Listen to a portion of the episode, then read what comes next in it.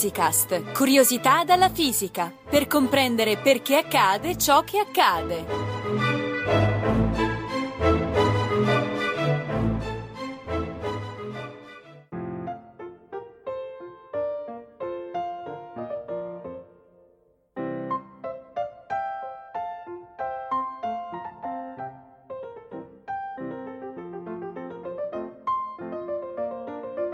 Torniamo a parlare di radioattività con Giovanni Vittorio Pallottino, già docente del Dipartimento di Fisica della Sapienza e autore del libro La radioattività intorno a noi fra pregiudizi e realtà. Questa volta per occuparci di alcuni impieghi della radioattività.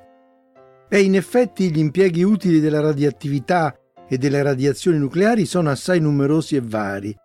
E la gente non ne sa praticamente nulla, sebbene siano piuttosto importanti come quelli nel settore agroalimentare, nell'industria, ma anche in ambiti che vanno dall'alimentazione elettrica dei veicoli spaziali fino alla datazione dei reperti fossili e archeologici. E allora, professore, cominciamo a parlare proprio di questo. Come si fa a stabilire la data di un oggetto antico? E che cosa ha a che vedere con la radioattività? Beh, per stabilire la data di origine di un reperto si sfrutta il fenomeno del decadimento radioattivo, che avviene quando un atomo radioattivo, essendo instabile, si trasforma in un atomo di un'altra specie, emettendo radiazioni. Ora si è trovato che un insieme di atomi radioattivi si trasforma con grandissima regolarità, funzionando come un orologio molto preciso. Più precisamente, se un reperto contiene un certo numero di atomi radioattivi di una data specie, dopo un tempo caratteristico, chiamato tempo di dimezzamento, ne rimane la metà, perché l'altra metà si è trasformata in atomi di un'altra specie. Dopo due volte lo stesso tempo ne rimane un quarto, e così via in tempi successivi. Sicché, sapendo quanti atomi vi erano all'inizio, misurando quanti se ne trovano oggi e conoscendo il tempo di dimezzamento, si può stabilire quanto tempo è trascorso. Già, però come si fa a sapere quanti atomi radioattivi c'erano all'inizio nel reperto? E qui sta il bello di questa tecnica, perché si deve sapere che la specie atomica usata principalmente a questo scopo è il radiocarbonio, mm-hmm. cioè il carbonio radioattivo chiamato C14 perché il suo nucleo contiene 14 particelle, protoni e neutroni, mentre invece il carbonio normale, il C12, contiene due neutroni in meno per un totale di 12 particelle. Ora il radiocarbonio, che ha un tempo di dimezzamento di 5730 anni, è prodotto continuamente dall'urto dei raggi cosmici con gli atomi di azoto che si trovano nell'aria. E questo processo ne mantiene costante la presenza nell'atmosfera in proporzione nota rispetto al carbonio normale. Quando poi nelle piante avviene il processo della fotosintesi, l'anidride carbonica che esse assorbono dall'aria contiene le due specie di carbonio. E dalle piante, attraverso le catene alimentari, il radiocarbonio si diffonde poi in tutti gli esseri viventi, incluso l'uomo, dove lo si trova sempre con la stessa proporzione rispetto al carbonio normale che si ha nell'atmosfera. Mm. Questo finché un organismo è vivo e il carbonio che contiene viene continuamente rinnovato col cibo giornaliero. Con la morte degli organismi, però, mm-hmm. l'assorbimento si interrompe e da quel momento il radiocarbonio presente nei resti inizia a diminuire con la legge di dimezzamento che abbiamo detto. La bellezza di questo metodo poi è che è poco invasivo, perché per eseguire la datazione basta prelevare quantità molto piccole di materiale addirittura frazioni di milligrammo quando per rivelare il radiocarbonio residuo si usa uno spettrometro di massa, che è uno strumento sensibilissimo che permette letteralmente di contare il numero di atomi delle diverse specie presenti in un campione. Ecco, ci spieghi. Quali reperti si possono datare con il radiocarbonio? Soltanto resti di origine animale? No, non solo quelli, anche i resti di origine vegetale, quindi ossa, pelli, stoffe, semi, manufatti di legno e quant'altro. È così, per esempio, che si è potuta stabilire l'epoca nella quale era vissuto il famoso Ötzi, l'uomo del Similaun, che era stato trovato mummificato anni fa in un ghiacciaio wow. nei pressi del confine con l'Austria. Ezzi, assieme al suo corredo, è conservato oggi a Bolzano, nel Museo archeologico dell'Alto Adige. e merita veramente una visita. La quantità di radiocarbonio trovata nel suo corpo, circa la metà di quella che vi era al momento della sua morte, ha permesso di stabilire che Ötzi era vissuto circa 5.000 anni fa. Questa tecnica però non può essere usata per datazioni di reperti più antichi di circa 50-60 mila anni, nei quali il radiocarbonio a forza di dimezzarsi si è ridotto a di 10.000 volte rispetto a quello iniziale e quindi occorre ricorrere ad altre tecniche che impieghino atomi radioattivi con tempi di dimezzamento più lunghi di quelli del radiocarbonio. Ed è possibile datare altri materiali, cioè anche quelli che non sono di origine organica? Ecco, per datare materiali come le rocce o le ceramiche si deve ricorrere ad altre specie di atomi radioattivi oppure si sfrutta il fenomeno della termoluminescenza. Uh-huh. Per datare le rocce più antiche, vecchie di centinaia di milioni o addirittura di miliardi di anni, occorre impiegare atomi radioattivi che decadono molto lentamente come l'uranio 238. Questa specie, che ha un tempo di dimezzamento di 4,4 miliardi di anni, pari all'incirca all'età della Terra, decade subendo poi una serie di ulteriori trasformazioni con tempi caratteristici relativamente brevi e il suo prodotto finale è il piombo 206 che è un piombo stabile. L'età della roccia si stabilisce allora misurando le quantità di uranio 238 e di piombo 206 presenti oggi nei campioni. Poi stimando la quantità iniziale di uranio come somma delle quantità misurate delle due specie e infine applicando la legge del decadimento al rapporto tra l'uranio iniziale e quello presente oggi. E così si stabilisce l'epoca di quelle rocce. Quanto alla termoluminescenza, la tecnica di datazione basata su questo fenomeno sfrutta l'osservazione della luce che i reperti emettono quando vengono riscaldati a temperatura di oltre 500 gradi.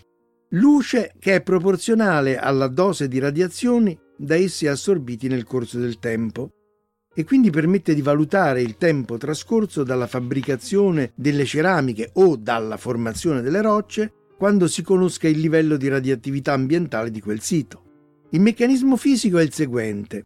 Quando un materiale viene esposto a radiazioni, gli elettroni dei suoi atomi possono venire eccitati portandosi a livelli di energia più elevata, per poi diseccitarsi a breve tornando ai loro livelli di riposo. In certi tipi di materiali cristallini, dove vi sono imperfezioni, gli elettroni eccitati dalle radiazioni possono venire intrappolati nello stato eccitato, cioè permanervi indefinitamente. Quando però il materiale viene riscaldato, il calore libera questi elettroni intrappolati che tornano ai livelli di riposo emettendo, nella forma di luce, l'energia corrispondente al salto di energia fra il livello eccitato e quello di riposo. Ed è questa luce che viene misurata. Professore, prima hai accennato all'impiego della radioattività per l'alimentazione elettrica dei veicoli spaziali, ma per questo non si impiegano pannelli di celle fotovoltaiche? Certo, per alimentare i satelliti artificiali e le stazioni spaziali si impiegano proprio le celle solari. Ma la potenza disponibile da questi dispositivi diventa insufficiente quando i veicoli spaziali seguono percorsi che li allontanano dal Sole. Ricordiamo infatti che allontanandosi da una sorgente che emette radiazione uniformemente in tutte le direzioni, il flusso di potenza diminuisce secondo il quadrato della distanza. Per fare un esempio, Dato che la distanza media di Saturno dal Sole è circa 10 volte quella della Terra, ne consegue che all'orbita di Saturno la potenza elettrica disponibile da una cella solare si riduce ad appena un centesimo di quella all'orbita della Terra. Ecco allora che la soluzione usata nelle missioni destinate a grandi distanze è tutt'altra. Si utilizza il calore prodotto dal decadimento di materiali radioattivi per trasformarlo in energia elettrica. Un esempio affascinante è dato dal successo delle sonde Voyager. In particolare la sonda Voyager 1, che era stata lanciata nel 1977, è ancora oggi in funzione grazie al suo generatore al plutonio. Dopo aver sfiorato Giove e Saturno, essa ha superato i confini del Sistema Solare, a 18 miliardi di chilometri dal Sole e da noi, tanto che ora i suoi segnali radio impiegano 17 ore per raggiungere la Terra. Wow! Ma come funzionano questi generatori? Questi generatori funzionano grazie a due fenomeni distinti. Il decadimento radioattivo, dal quale si ottiene calore grazie all'assorbimento dei suoi prodotti che sono dotati di energia cinetica, Mhm. e l'effetto Seebeck, un effetto termoelettrico che trasforma il calore in energia elettrica. Il materiale radioattivo usato più spesso è il plutonio 238, nella forma di ossido di plutonio che ha un tempo di dimezzamento di 87 anni e quindi fornisce calore costantemente sull'arco di tempi di interesse pratico. Questo calore fluisce attraverso il dispositivo termoelettrico riscaldando maggiormente un estremo del materiale attivo, che è una lega germanio-silicio, rispetto all'altro. Fra questi due estremi si stabilisce una tensione elettrica e da essi si preleva energia elettrica. In effetti il rendimento di conversione dei generatori termoelettrici è piuttosto basso, attorno al 6%, decisamente inferiore a quello di un motore termico, ma il grande vantaggio è l'assenza di parti in movimento e quindi l'altissima affidabilità che nello spazio è essenziale. Per fare un esempio, il laboratorio mobile Curiosity della NASA, che sta esplorando la superficie di Marte, è alimentato da un generatore che impiega 4,8 kg di ossido di plutonio, genera 2000 watt di potenza termica e fornisce 125 watt di potenza elettrica. E questa potenza elettrica è disponibile giorno e notte, a differenza di quanto avverrebbe usando celle fotovoltaiche. Molto interessante. Ci dica, gli altri impieghi della radioattività quali sono? Beh, dunque, nel settore agroalimentare un impiego assai importante riguarda l'irraggiamento di cibi e derrate allo scopo di distruggere gli agenti che ne provocano il deperimento. Mhm. Insetti, muffe, batteri, inclusi i batteri patogeni che causano intossicazione. L'importanza sta nel fatto che l'irraggiamento, affidato ai raggi gamma prodotti dal decadimento di atomi radioattivi o a fasci di elettroni prodotti da macchine acceleratrici, contribuisce a ridurre gli sprechi dovuti al deperimento delle derrate. E qui ricordiamo che oggi complessivamente circa un terzo dei prodotti agricoli non arriva a raggiungere i consumatori Wow! e quindi è importante contribuire a ridurre lo spreco. Poi le radiazioni sono usate per sterilizzare gli insetti parassiti che infestano le coltivazioni, Mhm. permettendo così di ridurre l'impiego dei pesticidi che sono dannosi per l'ambiente anche perché uccidono le api e gli altri insetti impollinatori. Questa tecnica di sterilizzazione consiste nel sottoporre i maschi degli insetti parassiti a piccole dosi di radiazioni gamma, ottenute per esempio dal cobalto 60, dosi che sono tali da sterilizzarli ma non tali da ucciderli. I maschi sterili vengono poi rilasciati in modo che si accoppino con le femmine senza produrre discendenti. Scusi, i cibi irraggiati non diventano radioattivi e quindi pericolosi? Attivare un atomo stabile per trasformarlo in uno radioattivo, come avvenne negli esperimenti svolti da Enrico Fermi negli anni 30 del secolo scorso, Mhm. non è facile. Mm.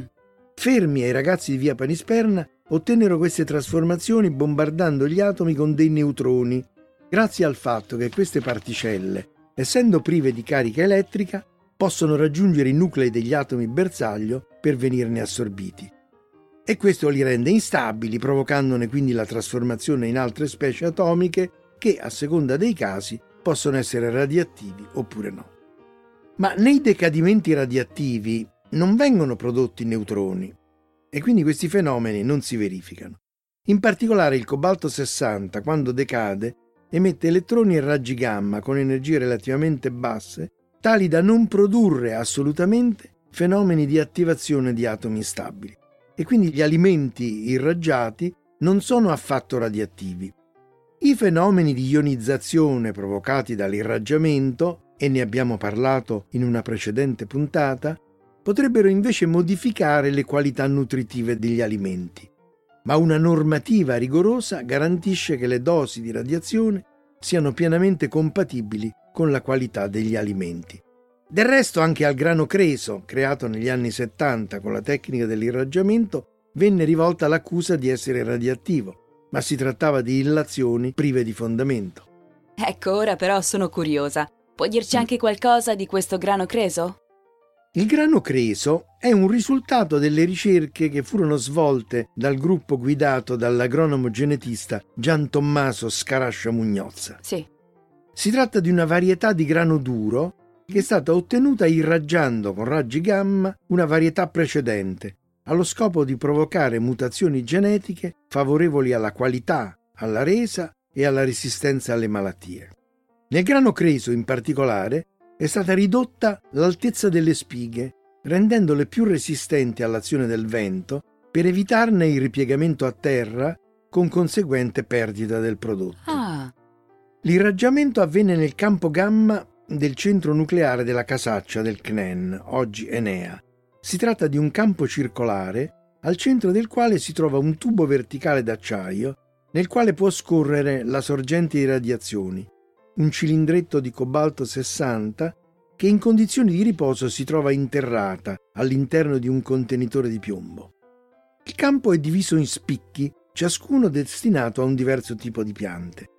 La dose conseguente all'irraggiamento è determinata dal tempo di esposizione e dalla distanza delle piante dalla sorgente, consentendo quindi di sottoporle a dosi di diversa entità. Il grano creso venne brevettato nel 1974 e subito si diffuse rapidamente. Il miglioramento della qualità e la forte crescita della produzione di questa varietà di grano duro condussero a ricadute molto positive sia per l'agricoltura che per l'industria nazionale della pasta. In breve, del creso e dei suoi derivati ci cibiamo tutti i giorni. E invece nell'industria, quali impieghi? E anche qui gli impieghi della radioattività e in generale delle radiazioni sono molto numerosi. Per esempio, vogliamo misurare lo spessore di un nastro di metallo man mano che viene prodotto dalla minatoria. Sì. Allora si dispone al di sopra del nastro una sorgente di radiazioni, tipicamente costituita da atomi radioattivi che emettono raggi beta, cioè elettroni. Passando attraverso il nastro, queste radiazioni subiscono un'attenuazione dovuta all'assorbimento che dipende fortemente dallo spessore del nastro. E questo spessore si determina quindi misurando l'intensità delle radiazioni dopo che hanno attraversato il nastro. Probabilmente il campo di impiego più importante riguarda le cosiddette prove non distruttive, le quali permettono di stabilire l'integrità di un pezzo meccanico o la qualità di una saldatura senza in alcun modo danneggiare o alterare i materiali in esame. Tipicamente si eseguono radiografie con raggi X o con raggi gamma. Questi ultimi, maggiormente energetici, consentono di esaminare oggetti metallici anche relativamente spessi. Per esempio i raggi gamma emessi dal cobalto 60 permettono di radiografare oggetti in leghe d'acciaio con spessore fino a 80 mm. E queste prove sono utilissime in generale, ma sono veramente preziose in campo aeronautico e spaziale, dove la qualità della meccanica è assolutamente essenziale. Ho sentito parlare dei traccianti radioattivi usati anche in medicina. Ecco, di che cosa si tratta? Si tratta di piccolissime quantità di atomi radioattivi che vengono inserite in un apparato, in un impianto o addirittura in un organismo vivente per seguirne poi il percorso grazie alla facilità con cui è possibile tracciarli, cioè rivelarne localmente la presenza. Per capire come funziona questa tecnica, ricordiamo un aneddoto riguardante George De Evesi, lo scienziato ungherese che nel 1943 ricevette il premio Nobel per la chimica proprio per i suoi studi sui traccianti radioattivi. Quando si trovava a Manchester per lavorare con il pioniere della fisica nucleare Ernest Rutherford, il giovane De Evesi sospettò che la padrona della sua pensione servisse agli ospiti gli avanzi dei giorni precedenti. Allora aggiunse una piccola quantità di sostanze radioattive ai cibi rimasti in tavola e il giorno seguente utilizzò un sensibilissimo rivelatore di radioattività per dimostrare alla padrona che le vivande servite erano radioattive e dunque riciclate. Ora, gli studi che si possono fare con la tecnica dei traccianti radioattivi sono innumerevoli, veramente. Per esempio, individuare come i traccianti si spostano all'interno del corpo umano, oppure studiare come si disperdono nell'ambiente le sostanze prodotte dagli inceneritori e come ridurne l'entità, o anche seguire in dettaglio i processi che avvengono negli impianti di depurazione delle acque reflue.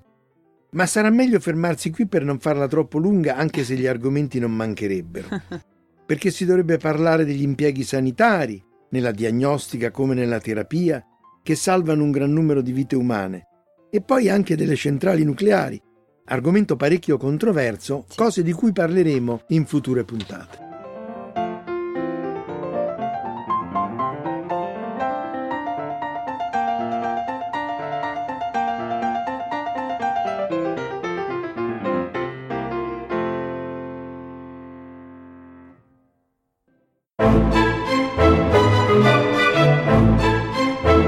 Physicast è un podcast in cui docenti universitari e ricercatori parlano di fisica con il linguaggio di tutti i giorni. Ideato da Riccardo Faccini, Gianluca Licausi, Giovanni Mazzitelli e Giovanni Organtini, realizzato con il supporto dell'Associazione Frascati Scienza e di ricercatori dell'Istituto Nazionale di Fisica Nucleare, di quello di Astrofisica e della Sapienza. Interviste di Chiara Piselli e montaggio di Edoardo Massaro. Le puntate precedenti e altre informazioni sono consultabili su www.radio radioscienza.it slash physicast. Commenti e spunti su possibili argomenti di interesse sono per noi preziosi, per cui potete contattarci a physicast-radioscienza.it.